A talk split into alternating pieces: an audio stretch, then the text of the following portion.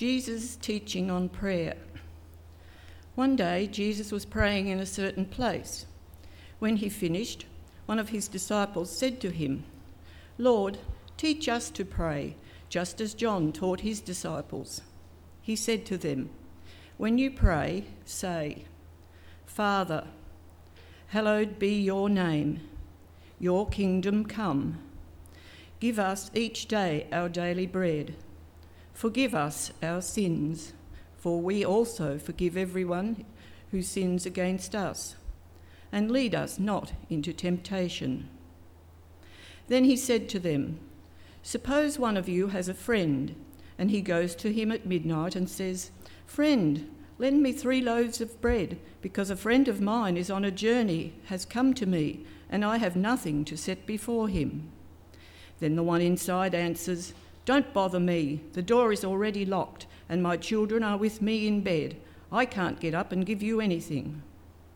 I tell you, though he will not get up and give him the bread, because he is a friend, yet because of the man's boldness, he will get up and give him as much as he needs.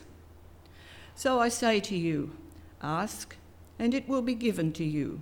Seek, and you will find. Knock, and the door will be opened to you. For everyone who asks receives, he who seeks finds, and him who knocks the door will be opened. Which of you fathers, if your son asks for a fish, will give him a snake instead? Or if he asks for an egg, will give him a scorpion? If you then, though you are evil, know how to give good gifts to your children, how much more will your Father in heaven give the Holy Spirit to those who ask him? This is. Let's open with a word of prayer. Dear Heavenly Father, we thank you for your word. We thank you for this time where we can come together as a church family and study your Bible. We thank you that we can put aside the distractions and the noise of the normal daily routine and open Luke's Gospel this morning Please open our hearts now and may we be encouraged by your message today. And we ask this in Jesus' name. Amen.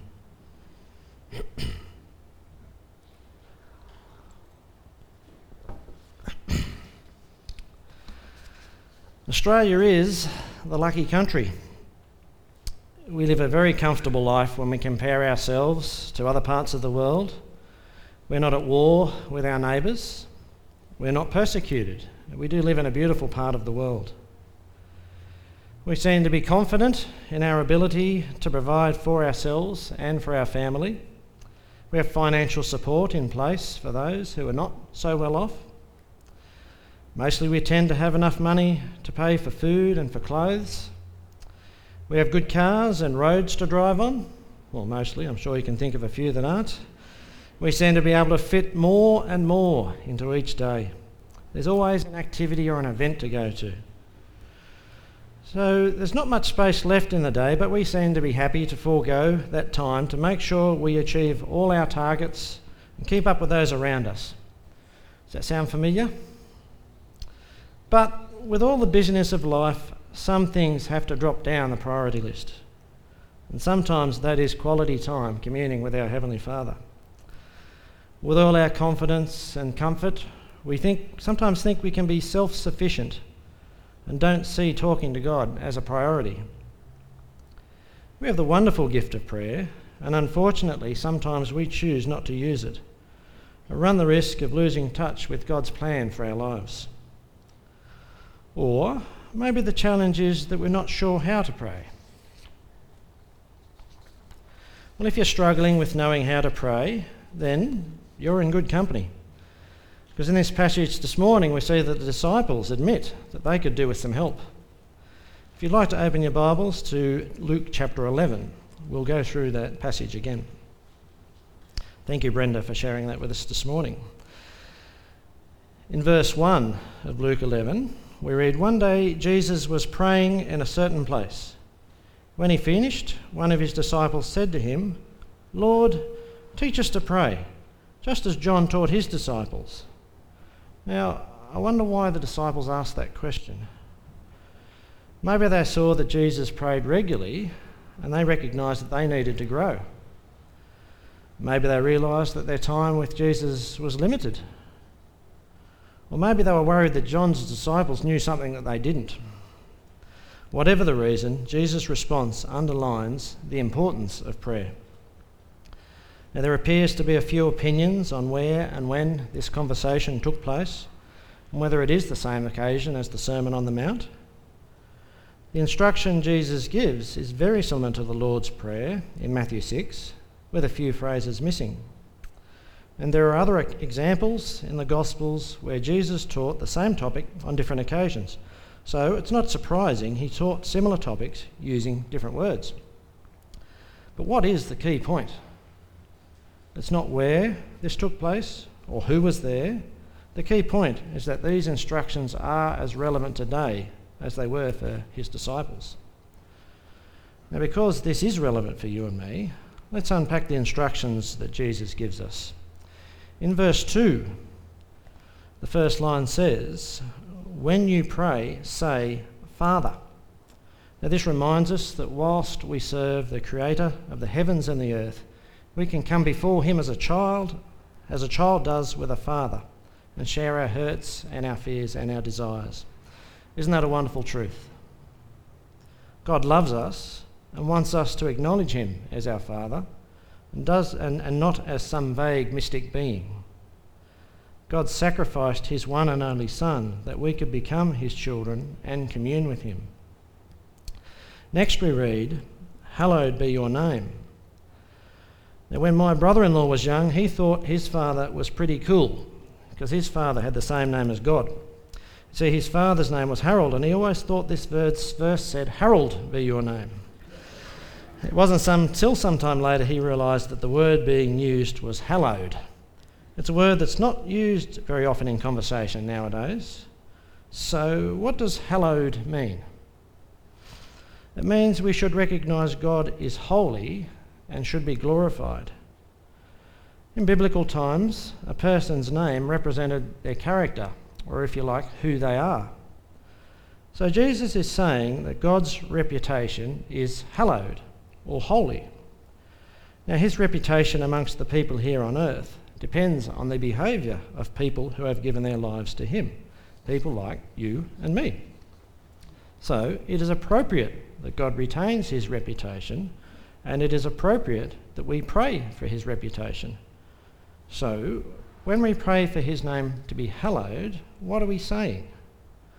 Well, we're making a commitment to God. We are stating that we are committed to being godly people who will honour and protect his character by the lives we live. So, when we think about it in this light, you can see the link into the next phrase that Jesus tells his disciples Your kingdom come. So, how is God's kingdom progressed? By people like you and me, being committed to sharing His gospel and praying that the Holy Spirit would remove the scales from people's eyes. So, we can praise God for the gift of His Holy Spirit, who is with us now, but we also yearn for the time when we will be face to face with our Lord and Saviour.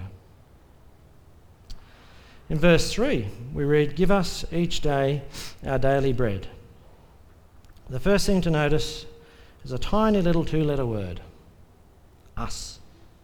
We need to be praying for those around us, and our attitude to these people should reflect the grace that we have received from God. Then we read, each day our daily bread. Now, this reminds us that we don't put in our requests to God for weeks and months in advance and then proceed to ignore Him. We are constantly dependent on God.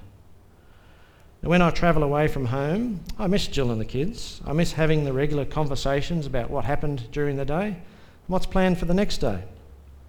Now, I love Jill and I love my children, but it does not compare to the love that God has for us.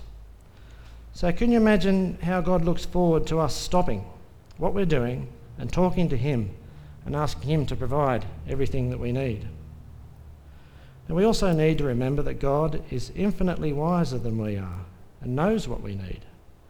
Sometimes his answers may be difficult to comprehend, but we need to trust that God knows what is best for our situation.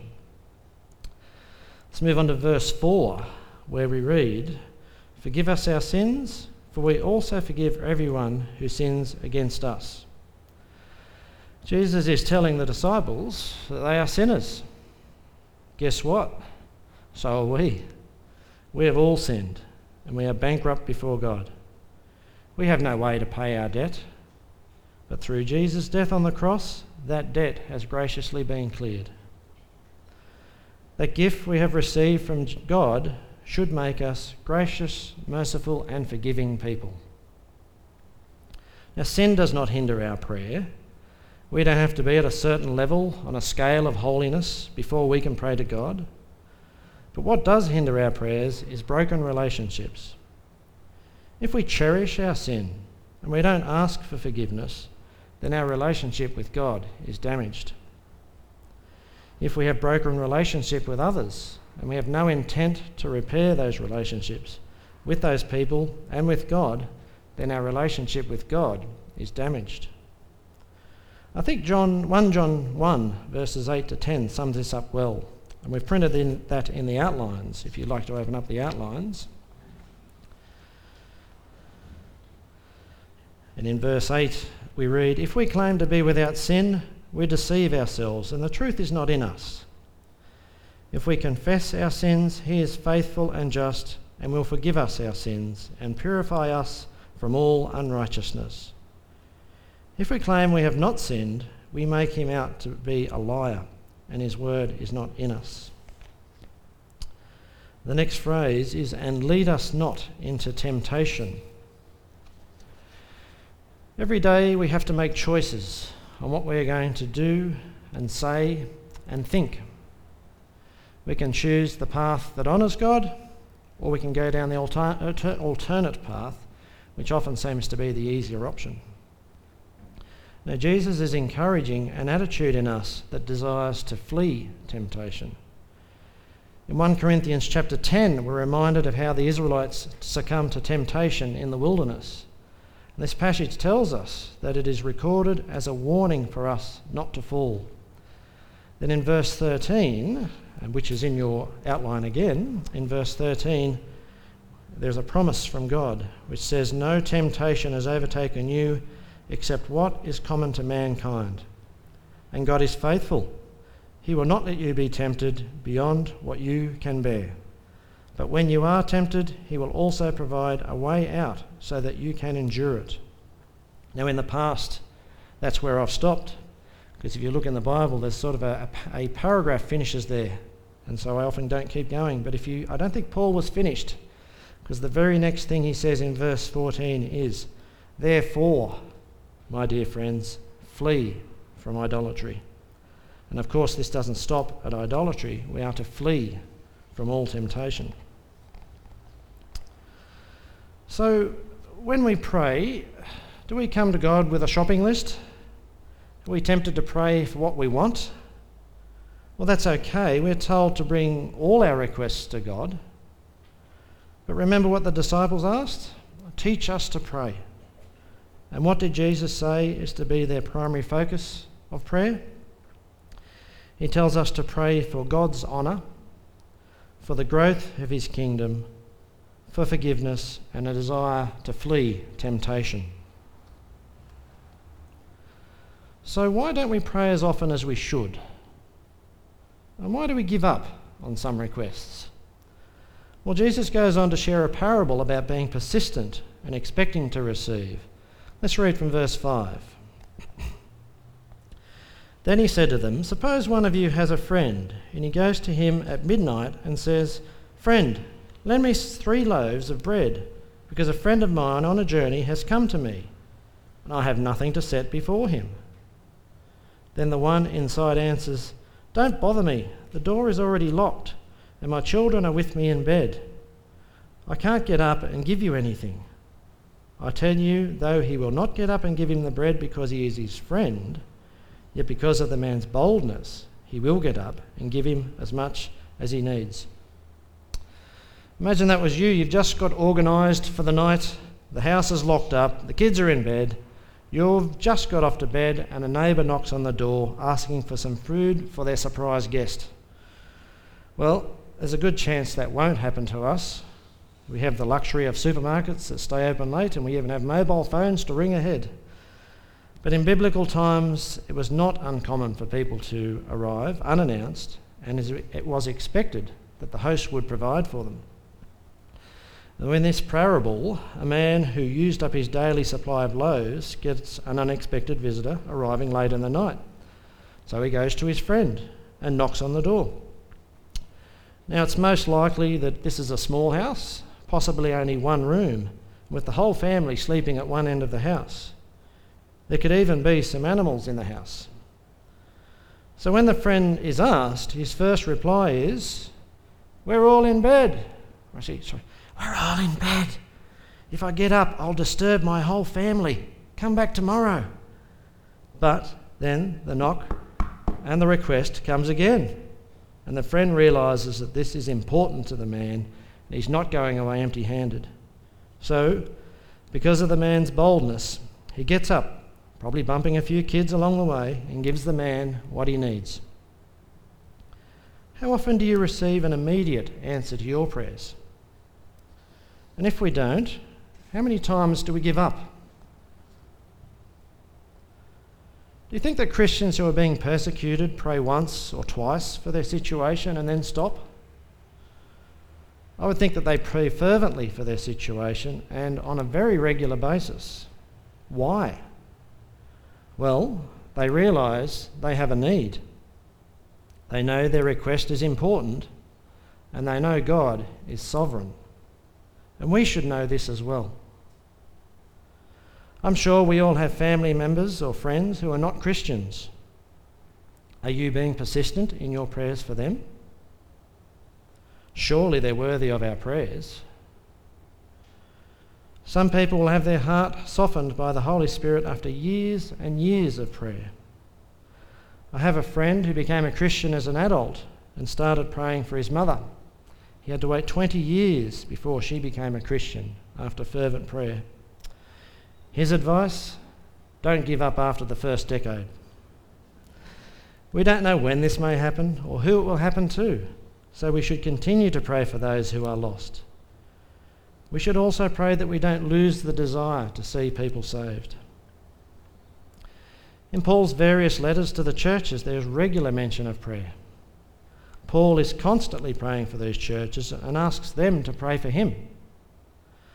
In Paul's letter to the Ephesians, he talks about the armour of God, and immediately after this, he says, And pray in the Spirit on all occasions with all kinds of prayers and requests. We need to be bold and persistent in our prayers. Let's move on to verse 9 and 10, where we're given the confidence that God will respond. Let's read from verse 9. So I say to you, ask and it will be given to you, seek and you will find, knock and the door will be opened to you. For everyone who asks receives, he who seeks finds, and to him who knocks, the door will be opened. The first thing to note is that we're reminded again to be persistent. Jesus doesn't just say ask, he says we are to ask and seek and knock. Or to put it another way, keep on asking, keep on seeking, keep on knocking. And the second thing to note is the assurance that God will answer our prayers. Ask and it will be given to you. Seek and you will find. Knock and the door will be open to you. Now, we have a little Mazda that Jill drives on a daily basis, and several months ago, Jill told me that the remote control to open the car wasn't working well. And being the loving, wonderful husband that I am, I said, Yeah, I'll get to it. Now, over a few months, from time to time, Jill would remind me again that it's still not working. And it's unsafe sometimes trying to open the car manually when there's cars driving past on the street. So, eventually, being the wonderful husband that I am, I begrudgingly decided to do something about it. So, Jill's persistence and boldness paid off. But why had I procrastinated? Firstly, because I don't drive that car very much, so it doesn't affect me. Secondly, I was secretly worried about how much this was going to cost. I was assuming that I would need a whole new key that would cost hundreds of dollars. I didn't ask. So eventually, I plucked up the boldness to go down to the Mazda dealer and ask them what needed to be done. I was in and out of the dealers in 10 minutes with a new battery at the cost of $15. now, my wife was very gracious when I came home and told her how simple this was to resolve and it could have been fixed months ago if I had bothered to ask. Ask, seek, knock. 1 Thessalonians 5, we read, Be joyful always, pray continually, give thanks in all circumstances, for this is God's will for you in Christ Jesus. So we are encouraged to be bold and persistent, and we've just read that our prayers will be answered. So, how can we be confident that it will be the right answer? Let's read from verse 11. Which of you fathers, if your son asks for a fish, will give him a snake instead? Or if he asks for an egg, will give him a scorpion? If you then, though you are evil, know how to give good gifts to your children, how much more will your Father in heaven give the Holy Spirit to those who ask him? Now, my children have asked for a lot of things over the years. I'm pretty sure I've never given them a snake or a scorpion. I do know that I haven't given them what they've asked for every time. I do not want to harm my children, but instead provide what I think is best for them, and I'm sure you are the same. Now, when Jacob was very young, he's up here now, when he was very young, he watched his mummy cook and spotted what he thought was a lolly in a shiny wrapper. It was, in fact, a beef stock cube. Now, Jacob wanted that lolly, but Jill knew that on its own it would not give him pleasure. But if it was added to a casserole, that little stock cube would infuse through the meal and enhance the flavour. Jill knew that the meal would provide nourishment for Jacob way beyond what that stock cube would do on its own. But in the end, to prove a point, she gave Jacob a taste. Ah, that's yucky, mummy. What Jacob thought he needed turned out not to be a good gift. Now, if we compare our fallen natures against God, we can be supremely confident that God knows what we need and will provide good gifts. In verse 13, Jesus tells the disciples that the gift they will receive is the Holy Spirit. It would have been interesting to see their reaction. They may have been thinking, What's he talking about? They probably didn't grasp what Jesus was saying. But can you imagine the day of Pentecost when the Holy Spirit came to rest on them? I'm sure there was an ah moment when this teaching became clear to them. So, can we be confident in God's answers to our prayer? Well, let's think about what He's given us already. He has given, given up his one and only Son to die for us. He has given us the gift of grace. He has given us an eternal hope. And in all of that, God's answer to prayer is the Holy Spirit, the one who brings into effect God's holy name and the changing of people's hearts.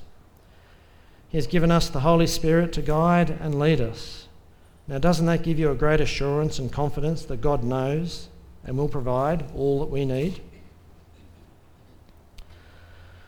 The disciples' request to Jesus was, Lord, teach us to pray.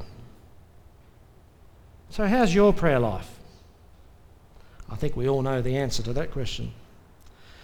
Do you put time aside for prayer each day?